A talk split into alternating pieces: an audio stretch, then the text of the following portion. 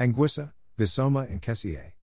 While transfer talk is dominated by forwards and central defenders, it's likely that United need at least one new midfielder if they're to compete with their Premier League rivals next season.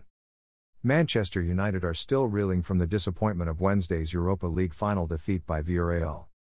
The game was lost on the finest of margins, with David De Gea forced to step up before ultimately missing the decisive penalty in the shootout. Yet, despite the tight nature of the loss, United's struggle to break down Spain's seventh best side highlighted a number of key issues that need to be addressed by Ole Gunnar Solskjaer and his staff ahead of next season.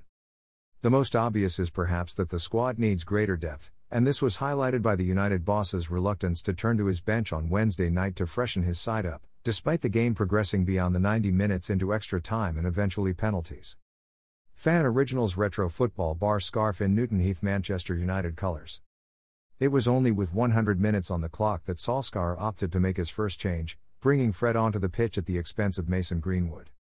Perhaps with greater faith in his bench, he might have made changes sooner, which could have in turn tipped the scales of the match in United's favour, therein avoiding the lottery that is a penalty shootout. Based on the noise coming out of Old Trafford in recent months, it's almost certain that the club is going to be in the market for a new centre back and forward this summer, Yet it's also in midfield where United will likely need to improve if they're to compete with the Man City and other Premier League rivals. Scott McTominay proved to be United's star performer in Wednesday's defeat, reaffirming his credentials as a player who can play a fundamental part in United's future. Yet around him, there's plenty of uncertainty.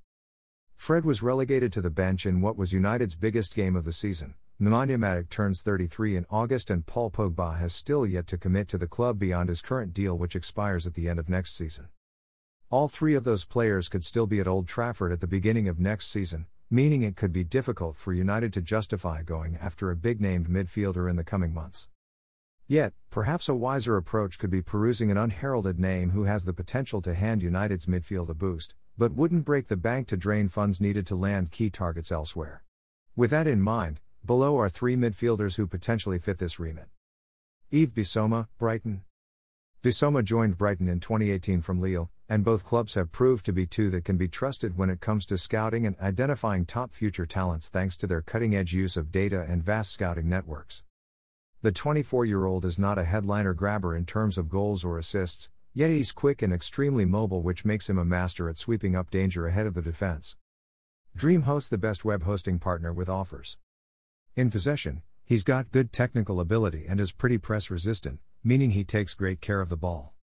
This is highlighted by his pass success rate of over 87% and average number of just 0.9 possession turnovers per 90.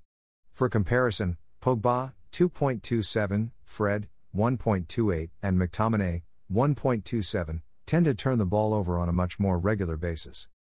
Having already proven himself in the Premier League, it's no surprise that a number of top Premier League sides such as Tottenham and Arsenal are interested in the 24 year old, yet United would likely trump both if they opted to make a move. Franck Kessié, AC Milan. Kessié may already be on United's radar after confessing earlier this year, I like the Premier League and in particular Manchester United, a team for which I dream of playing. His return of 14 goals across all competitions has also significantly raised his profile this season. That's a number that equals the number of combined goals scored by Pogba, McTominay, Matic, and Fred this term. Franck Kessié has previously spoken of his desire to play for Manchester United. Yet, an important caveat is that the 24 year old's return is hugely boosted by the fact that he is Milan's chief penalty taker, and his side received more spot kicks than any other Serie A team this season. Still, though, he's an excellent asset to his side in the middle of the pitch, undertaking a box to box role and contributing to both the defensive and offensive sides of his team's game. He's strong in duels but is also capable of driving with the ball from deep and creating shooting opportunities for teammates inside the final third. This point is captured by the fact that only Pogba of United's current crop of midfielders attempted more dribbles per 90 than the Milan man this season. On top of this, we know how important it is that key players look after themselves and remain consistently available for selection. Therefore, it's poignant to note that Kessié is just one of 12 midfielders across Europe's top 5 leagues to play over 3,400 league minutes this season. Under normal circumstances, his signature wouldn't come cheap, yet similar to the Pogba situation at United, Kessié's contract expires next summer, and as of yet, he hasn't signed an extension. This means Milan may be forced to sell at a reduced price in the coming months or risk losing him on a free next year. Andre Frank Zambo Anguissa, Fulham. Whilst it can often be overlooked, there can be some real diamonds in the rough of relegated sides, and Fulham's Anguissa looks to be just that. Anguissa. Although from a team perspective it was a tough year for Anguissa, on a personal level, he highlighted himself as one of Scott Parker's most impressive performers. He had the 16th best defensive duel success rate for Premier League midfielders who played over 1,000 minutes this season.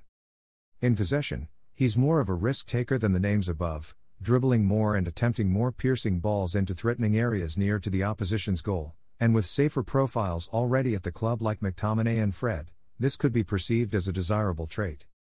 It's unclear whether the 25 year old would be expected to take as many risks playing in a better team like United when compared to Fulham.